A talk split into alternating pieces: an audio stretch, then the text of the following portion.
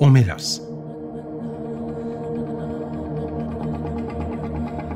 Bugün, yarın ve daima bilim kurgu. Hazırlayan ve sunanlar Jülide Kayar ve İsmail Yamanol.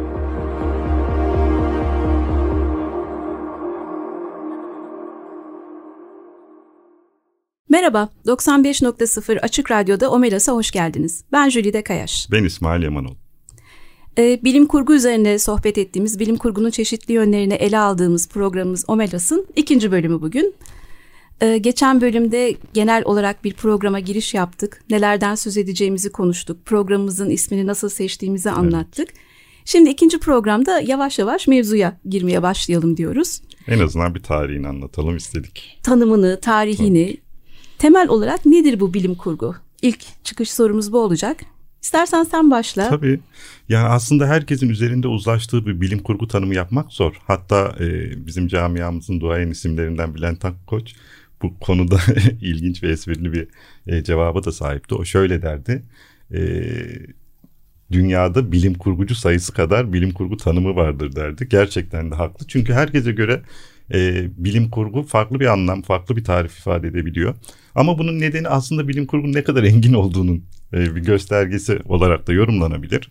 Ama tabii genel geçer bir tanım yapmak gerekirse nedir bu bilim kurgu diye şöyle tanımlayabiliriz belki. Bilim kurgu mevcut bilimsel verilerden hareket ederek e, insanlığın geçmişte, günümüzde ya da gelecekte karşılaşabileceği sorunların ve olayların sınırlanmış bir düşçülükle e, ifade edilmesini e, ifade edildiği, anlatıldığı bir sanat uğraşı olarak yorumlayabiliriz. E tabi burada tanımda bir ufak bir nüans var aslında. Sınırlanmış düşçülükten ne anlamalıyız? Bu biraz da aslında günümüz e, çağdaş bilim kurgusunun alamet farikalarından biri. Çünkü burada aslında sınırlanmış düşçülük e, onu üreten kişinin kendini belli bir yere sınırlandırmasından ziyade doğa yasalarını ifade ediyor. Çünkü biz bir e, doğa yasalarıyla e, yönetilen bir evrende yaşıyoruz ve bu doğa yasalarına riayet etmemiz, bu doğa yasalarının dışına çıkmamamız gerekiyor bunu çıktı bu e, çizgiden dışarı çıktığımızda o bilim kurgunun tanımından da uzaklaşıp biraz daha fantastik anlatının sınırları içerisine girmiş oluyoruz. Belki de o başta değindiğin hani Bülent Bey'in de andığı ne kadar bilim kurgucu varsa o kadar da fazla tanım var. Tam da buradan evet, kaynaklanıyor. Aslında e, ortaya çıkış bu noktası bu. e, dolayısıyla da e, geçmişe doğru gittiğimizde aslında bilim kurguyla fantastiğin o e, sınırlarının da giderek bulanıklaştığını görüyoruz. En azından günümüzdeki kadar böyle keskin bu eser bilim kurgudur ya da şu eser fantastiktir diyemiyoruz. Çünkü ne kadar geriye gidersek gidelim e, en sonunda mitlere hatta mitolojilere kadar ulaşabiliyoruz. Çünkü bir açıdan bakarsanız o mitolojilerde anlatılan şeylerin de bilim kurgusal bir altyapısı olduğunu görürsünüz. En Hatta basitinden. E, tam hayal bilim kurgu hayal etmektir evet, diyen doğru. bile var. Doğrudan tamamen en temele indirip. E tabii mesela Nuh tufanı aslında küresel bir e, felaket anlatır ki bu bilim kurguda işte e, hem e, apokalips kurgular hem post apokalips kurgular aslında e, Nuh tufanının bir ardıl anlatısı şeklinde de değerlendirilebilir. Dolayısıyla bilim kurgunun aslında geçmişte e, ortaya çıkmış. Yani insanın soyut düşünce yeteneğini kazandığı günden beri var olan bir tür olduğu söylenebilir. Elbette ki akademik anlamda tanımlanmamış sınırları çizilmemiş olsa da bilim kurgusal üretimler en azından öncül sayılabilecek üretimler insan olduğundan beri varmış. Ama tabii şey e, mitolojilerden arınmış bir bilim kurgu e, tanımı yapmak gerekirse karşımıza ilk kim çıkıyor derseniz e, milattan önce 2. yüzyılda yaşamış e, Samsatlı Lükyonas çıkıyor.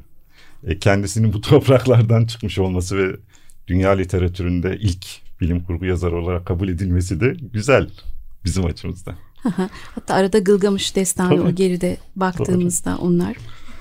E, e, tabii ki e, Lükyanas'tan sonra pek çok bilim kurgu üretimi olmuş ama bunlar hep numunelik üretimler olarak kalmış. Mesela işte Kepler'in Somnium eseri var gibi düşünebiliriz. E, ama modern bilim kurgu nerede başlatacağız derseniz Mary Shelley'nin herhalde Frankenstein'ı bu, bu açıdan bizim için sıfır noktası olarak kabul edilebilir. Peki sonrasında hani bu genel tanımdan sonra da üzerinde uzlaşılan daha net bir tanım var mı senin baktığın, araştırdığın konularda diyeceğin? Isaac Asimov'un çok güzel bir tanımı var. Aslında Isaac Asimov şöyle kısaca tanımlıyor. E, bilimsel ve teknolojik gelişmelerin toplum üzerindeki etkisiyle ilgilenen bir sanat uğraşıdır demiş. Burada hem bilim kurgunun o pozitif bilimlere olan sırtını dayama şekli hem de toplumsal yanının öne çıkarılması açısından bence de yeterli güzel bir tanım olduğunu düşünüyorum. O zaman e, şeye de bakalım istersen. İngilizce'de science fiction olarak geçiyor. Biz bilim kurgu diyoruz. E, Türkiye'deki bilim kurgu gelişimini anlatırken onlara ayrıca değineceğiz ama Tabii şimdi ki. sadece işte Amerika'daki e, kısmına değinirsek 1920'lerde bir evet. dergi tufanıyla, dergi furyasıyla daha doğrusu başlayan bir bilim kurgu akımı var. Daha doğrusu şöyle e, teknolojik gelişmeleri dergilerde çok fazla görmek istiyor insanlar. E, bir Science Magazine diye bir şey var. E, bilim gazeteciliği diye evet. ayrı bir gazetecilik dalı var. Bunların e, herhalde bilinen, bildiğimiz en ünlü ismi Hugo Gernsback. Evet, doğru. E, hatta şunu da hemen söyleyelim. Bilim kurgu alanında verilen en önemli ödüllerden, en prestijli ödüllerden birisi olan Hugo onun adına evet. e, verilir ödül onun adına düzenlenir. Ödülün isim babası diyebiliriz. Evet, evet, evet. Hugo Gernsback, e, ondan da emin değiliz aslında. Gernsback mi okusak, Gernsback mi okusak? Lüksemburg asıllı olduğu evet. için nasıl telaffuz edildiğini ben de bilemiyorum. evet. Gernsbank diyen var, Gernsbank diyen var. Yani hakikaten buna baktık fakat o kadar farklı telaffuzlar vardı ki biz nasıl biliyorsak öyle telaffuz edip geçeceğiz. Herkesin tanımı kendine diye. Evet, kusurumuza bakmasın bizim, affetsin eğer bir kusur işliyorsak. Evet, Gernsback Lüksemburg asıllı Amerikalı bir mucit, e, elektronik ve elektrik elektrik alanında çok fazla icatları var. Ee, ona kafayı takmış ve sürekli bir girişim halinde bir şeyler yapmaya çalışıyor. Dergi çıkarmalara doyamıyor. Sürekli dergiler çıkarıyor. Mucit de bir taraf olduğu için. Evet bu icatlarını o dergilerde anlatmak istiyor ve aslında çok hoş bir şey yapıyor. Gençlere ve çocuklara yönelik evet. seslenmek istiyor ve orada e, bir de şeyler var tabii. Jules Verne hayranı. Jules Verne, Edgar Allan Poe, e, H.G. Wells onları çok seviyor ve Zaten bilim kurguyu tanımladığı ilk sayıda da onlara atıfta bulunur. Tam tam öyle. Ee, işte bu çocuklara ve gençlere bilimi sevdirmek isterken bu sevdiği yazarların anlattığı hikayeler yoluyla onları daha fazla etkileyebileceğini, bilim tarafını daha fazla çekebileceğini düşünüyor ve e, kendi içinde çıkardığı dergilerde çıkardığı dergilerde işte Modern Electrics, Electrical Experimenter hı hı. doğrudan doğruya işte radyo yayınları, evet. elektronik dalgalar onun üzerine yayınlar yapan dergiler. Mühendislik Burada, şeylerdi aslında. Tam ufak ufak hikayeler hı. yayınlamaya başlıyor. Kendisinin yazdığı e, bir roman var. Onu tefrika olarak yayınlamışlar. Evet. Ralph 124C dediğimiz Türkçe'de, Türkçe'de. Hatta Atılgan'ın ilk evet. yayınladığı Atılgan kitaptı. çıkan. İlk ilk kitaptı o. E, o mesela şöyle tanımlıyor e, bilim kurguyu. E, Jules Verne, H.G. Wells ve Edgar Allan Poe tipi hikayeler yani bilimsel gerçekler ve kehanetvari vizyonu birleştiren büyüleyici serüvenler. Hı hı. Ve kendine göre bir formülü var. Diyor ki iyi bir e, bilim kurgu olacaksa, hikaye olacaksa yüzde yirmi beşi bilim, yüzde yetmiş beşi kurgu. kurgu olmalı.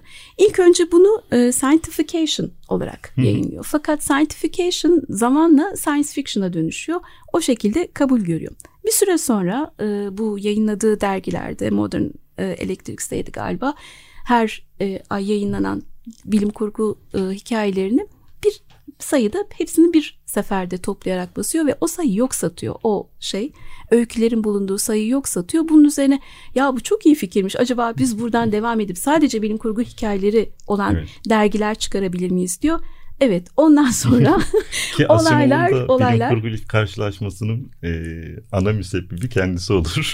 Dilersen anlatabilirsin onu. Ee, e, şeyler e, arka arkaya çıkan dergiler var işte e, ilk önce Science Wonder Stories diye başlıyor işte illa içinde science var arkasından Wonder Stories diye. O sözcükler önemli ama dergiler. Bilim bilimsel ya da bilimin harika öyküleri falan diye çevrilir evet. herhalde bilemedim şimdi bilim ve harika öyküler fakat sonra Gershbeck çok da şey yapmıyor, içine sinmiyor. Çünkü diyor ki ya biz bunun başına bir bilim getirdik. Şimdi derginin kapağında Science Wonder'ı gören bunun bilimsel içerikler, hani bilimsel makaleler yayınlanan bir dergi olduğunu düşünecek. Ama biz burada kurgu yayınlıyoruz. E, tam e, biraz önce değinin şey e, Asimov'un aslında bilim kurguyla tanışmasında da tam bu e, hata sebep oluyor. E, Gershbeck o şeyi Science Wonder Stories'in başındaki Science'ı ortadan kaldırmadan silmeden önceki son sayıda Asimov 9 yaşında o sırada e, babasına bu dergiyi almak, babasından bu dergiyi almak için izin istiyor, istiyor. ve başarıyor izin almayı. Çünkü babası hani eğer işin içinde bilim varsa alabilirsin. evet. Hani böyle saçma Ama, kurgular olmayacak evet, diye. Bilim kurguyu birazcık böyle hayalperestlik olarak gördüğü için Asimov'u okumasını engellemiş uzun bir süre. Allah'tan bu Science Wonder Stories vermiş. E işte bu Wonder Stories olarak başlıyor. Ondan sonra epey dergiler dediğim gibi dergi çıkarmaya doyamayan kişi Gershbeck. e, dergiler çıkıyor. E, iflas ediyor, batıyor. İki dergiyi bir araya getiriyor, Çok birleştiriyor. Inatçı. inatçı. Ondan sonra o batıyor, tamam diyor, başka bir yerden devam ediyor. Arka arkaya pek çok dergi. Mesela neler var? İşte Wonder Stories dedik, Startling Stories, Amazing Stories. Ama buradaki bu sıfatlar e, yani çok enteresan aslında baktığımızda Amazing diyor, Wonder diyor, Startling yani. Hep böyle flash, flash, flash. Evet, çünkü aklı uçuyor. Yani o kadar acayip şeylerden söz ediliyor ki burada. E, zaten öykülerin büyük bir kısmı da ters köşe öyküler, beklemediğimiz evet, şekilde o dönemin sonuçlanan. karakteristik bir yapısı var öykülerde. E, şaşırtıcı sonlar, ters köşeler dediğin gibi. E, gündelik hayatta pek uymayan sıra dışı olaylar gelişebiliyor. Ve e, bunları okurken de e, daha sonradan aslında o dönem dergicilik dönemi olarak geçer. O dergileri de daha sonradan ucuz dergiler denmiştir. Bunun sebeplerinden biri aslında günümüzde hep klişe olarak gördüğümüz konuların işlenmesidir. İşte Pulp Fiction hikayesi evet. oradan devam eden. Ve mesela şöyle bir durum da var. E, o dönemin genel yapısına baktığımızda e, şöyle güzel bir yanı var o dönemde yazmanın daha önce çok fazla bilim kurgu üretim üretilmediği için kendinizi daha önce hiç ayak basılmamış uçsuz bucaksız bakir bir alanda gibi hissediyorsunuz. Ne tarafa gitseniz oraya ilk ayak basın hep sizsiniz. E, dolayısıyla da istediğiniz gibi at koşturmakta özgürsünüz. Mesela günümüzde bunu yapmak çok kolay değil. E, biz ne yapıyoruz? Daha önce ayak basılmamış o küçük alanları bulmaya ve oralardan yürümeye Ondan çalışıyoruz. Ondan sonra da her seferinde bize şu söyleniyor. Gök kubbe altında yeni bir şey yoktur ama bunu nasıl yeni anlatırsın? Bu sefer de yeni bir anlatının peşine düşüyorsun. Yani bugünün bize klişe gelen gelen konular o, evet. o gün için çok yaratıcı, özgün ve ilk kez karşılaşılan şeylerdi. O yüzden e, dergicilik çağı yani ilk öncül bilim kurgu dediğimiz belki proto bilim kurguyu da bir nebze onun içine katabiliriz. O dönem o yüzden yazarların en rahat olduğu, ne yazarsa aslında hep ilk oldukları dönem hem o bakımdan e, bir de o dönem editörlerin çok baskın olduğu Tabii bir dönem. Editör ne derse olur, editör dergiler, yönlendirir. Dergiler tarafından e, evet, sürüklenen evet. bir tür olduğu için o dönem bilim kurgu. Editörlerin tabii ki buradaki etkisi çok büyük olmuş. İstersen bir e, kısa ara verelim. Geçen bölümde söz etmiştim. Bizim müzik listemizi İsmail hazırladı ve bugün e, şahane bir şarkı seçmiş. Anonsunu o yapsın isterseniz. Tabii. E, bugün e, yerli alternatif rock gruplarımızdan Son Feci Bisikleti dinleyeceğiz. Kendileri bize uzaydan geldiğine göre yorgun olmasın diyecek. Dinliyoruz. 95.0 Açık Radyo'da Omelas'tasınız. Bilim kurgu nedir üzerine konuşmaya devam ediyoruz İsmail Yamanoğlu'la birlikte. E, bu dergicilikten söz ediyorduk en son programın birinci bölümde editörler e, o dönemin furyası. karakteristik yapısı. Oradan yavaş yavaş bir bilim kurgunun altın çağı dediğimiz dönem var evet. değil mi? Evet altın çağ dediğimiz dönem aslında bilim kurgunun bugünkü algısının oturmasında en önemli e, etkenlerden biri olan bir zaman aralığı. 1934-1963 yılları arasındaki e, bilim kurgu dönemine altın çağ deniyor. Bunun sebeplerinden biri altın çağ olarak anılmasının sebeplerinden biri. Bugün bile artık e, bilim kurgu dediğimiz aklımıza gelen o büyük yazarların hemen hepsinin o dönemde ortaya çıkması ve eser yoğunluklu olarak eser vermesinden kaynaklı. Ee, edebiyat araştırmacıları bilim kurgunun altın çağını John W. Campbell'ın e, 1937'de Astounding Science Fiction dergisinin editörlüğünün üstlenmesiyle başlatırlar. Burada belki John W. Campbell'a bir parantez açmakta yarar var. Kendisi aslında bir akademisyen, e, bir mühendis e, bu işlerden sıkılıyor. bir de şey de söyleyelim Campbell aynı zamanda bize başka bir yerden de tanıdık gelir evet. kahramanın yolculuğu ama o Joseph o, Campbell evet, onunla. O, o Campbell evet, değil. O, o Campbell değil. Başka o bizim bir Campbell. bahsettiğimiz evet. ünlü bir bilim kurguda özellikle ünlü bir editör olan Campbell. Ee, dediğim gibi bu işlerden sıkılıyor akademik hayattan ve diyor ki ben e, bilim kurguyu da seviyor zaten. Daha sonradan verdiği eserler de var. Ben diyor neden bir kurgu dergisinin başına geçip e, kendi anlayışıma göre bilim kurgu okurlara bilim kurgu ulaştıramıyorum diye. Ve işte dediğim gibi derginin başına geçiyor ve mühendis olduğu için ve bir de akademik e, hayattan geldiği için onun nezdinde bilim kurgu aslında e, bilimsel tutarlılığa sahip, ayakları yere basan, e, doğa yasalarına riayet eden ve asla mantıktan kopmayan bir şekilde yazılmalı. Hard hard science hard fiction, fiction dediğimiz. Ki hard o dönem fiction. işte e, Campbell'ın aslında insanlığa arma, armağan ettiği yazarlara bakarsak Asimov, Heinlein, Arthur C. Clarke bunların aslında tam da böyle Campbell'ın hoşuna gidecek tarzda eserler veren yazarlar olduğunu görürsünüz. Dolayısıyla John W. Campbell'ın aslında bu e, bilimsel tutarlılık ilkesi altın çağın en önemli e, unsurlarından biri.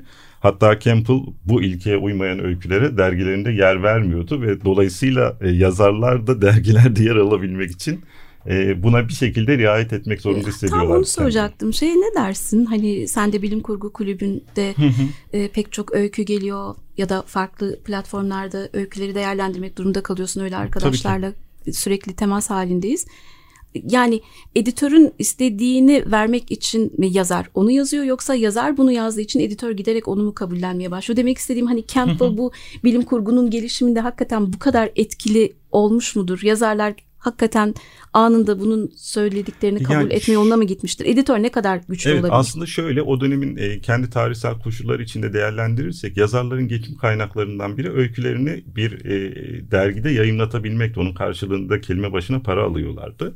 Dolayısıyla da kimi yazarlar sadece bu işle uğraştıkları için hayatlarını sadece öykü yazarak kazanabiliyorlardı. Amerika'da çok enteresan. Sadece bilim kurgu için değil, bilim kurgu dışındaki edebiyatta evet. da hani New Yorker dergisine öykülerini gönderen, oradaki telif ücretiyle geçinmeye çalışan öykücüler. Doğru. E, haliyle de e, dergi tarafından kabul edilmeyecek bir öyküyü yazıp e, para kazanamamaktansa daha çok derginin isteklerine uygun öyküler yazıp o, oradan geçimini sağlamayı yeğlemiş çoğu yazar. Tabii bunun dışında kalan yazarlar da var elbette. Ama genel hatlarıyla bu şekilde özetlenebilir. Tabii bu çağ e, damga vuran olaylardan birisi de işte dünyanın iki kutba ayrılması, soğuk savaş. Soğuk savaş. E, dolayısıyla oradaki teknolojik bilimsel rekabetler, uzay yarışları bunlar hep e, altın çağ bilim kurgusunu etkilemiş. Genel paranoya toplumdaki Tabii paranoya ki. her an tepemize bir nükleer füze bir anda artması, evet. post apokaliptik eserlerin e, sıklıkla verilmeye başlanmasının e, altın çağ denk gelmesinin sebeplerinden biri tabii ki bu. E, ama tabii e, o dönemin altın çağ içerisinde yetişip o dönemde eser vermiş olmasına rağmen çok da altın çağın e, sınırları içerisinde durmayan bir nevi bilim kurgunun yaramazları da var. Bunlar kim dersek Ursula K. Le Guin, Philip K. Dick gibi yazarları. Arkadan gelen yeni dalga. E, onların bilim kurgu anlayışı altın çağ bilim kurgu anlayışından biraz değişikti. Burada da devreye işte e, bilim kurguda yeni dalga akımı giriyor. Dilersen onu da sen anlat. Ee, şöyle e, bu e, doğrudan mühendislikten beslenen e, hard science fiction hı hı. dediğimiz e, altın çağ bilim kurgu döneminden sonra gelen dediğin gibi yeni yaramazlar bunların farklı yaklaşımları var. E, sadece çok az vakit kaldığı için kısa kısa değineceğim. Önümüzdeki programda daha ayrıntılı konuşacağız hı hı. bunları. Mesela e, Samuel Ray Delaney bu çok önemli evet. yazarlardan birisi. O başka bir şekilde ele alıyor bilim kurguyu. E, örneğin şey çok ilginçti. Kafka'yla bir karşılaştırması var. Diyor ki e, kelime anlamından, hı hı. metaforik ve kelime anlamlarından söz ederek bilim kurgu dilinde diyor metaforik anlam değil sözlük anlamı kastedilir. Örneğin işte nedir Kafka'nın dönüşümdeki hı hı. giriş cümlesi hepimizin ezbere bildiği. Gregor Samsa bir sabah tedirgin düşlerden uyanır, e, kendini devcileyin bir böceğe dönüşmüş evet. olarak bulur. Biz biliriz ki bu aslında bir metafordur. Tabii. Kafka orada başka bir şey anlatmak istiyordur. Ama biz eğer bunun bir bilim kurgu eseri olduğunu biliyorsak, örneğin bu bilim kurgu eserinde şu deniyorsa kadının dünyası yerle bir oldu. Kadının dünyası gerçekten yerle bir olmuş olabilir. Yani evet. gezegeni vagonlar tarafından havaya uçurulmuş olabilir. Dünyam başıma yıkıldı derken gerçekten Gerçekten yıkılmış. başına yıkılmış olabilir. Ya da adam sol yanına açtı. Böyle bir şey diyorsa gerçekten açmış olabilir. Evet. Çünkü o aslında bir android olabilir. Doğru. Onu biliriz. O e, Delaney buradan hareket ediyor, yola çıkıyor.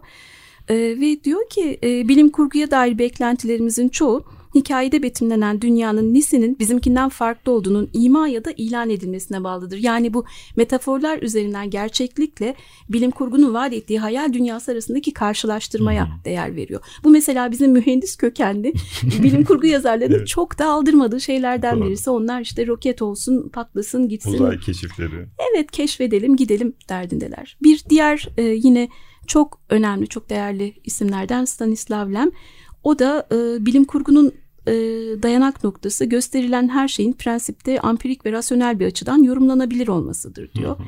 Bilim kurguda açıklanamaz mucizeler, aşkın durumlar, şeytanlar ve iblisler olmaz. Olay örgülerinin gerçekleşmesi muhtemel olaylar olarak görülmesi gerekir. Mesela bunlarda bir teknolojiden söz etmiyor. Evet. Olması muhtemel e, bir durumun olması yeterli. Keza Le Guin diyor ki bilim kurgu ya şöyle olsaydı nasıl olurdur kurguladığımız anda başlayan Evet. bir hikayedir. Edebiyattır. Artık spe- spekülatif kurgunun da alanına girmiş oluyoruz böylelikle. Evet. Ee, bunlar yani şu anda şu kısa zamanda değinebildiğim isimler. Ee, önümüzdeki programda bunun devamındaki yeni dalga bilim kurgu, Hı hı. yine bu isimlerin daha ayrıntılı e, bir açılımını yaparız. Yapacağız. Arkasından e, biraz cyberpunk Hı hı. konuşuruz ve yeni medya jenerasyonu. Evet. Şu anda içinde bulunduğumuz jenerasyon e, dünyada medya jenerasyonu olarak anılıyor.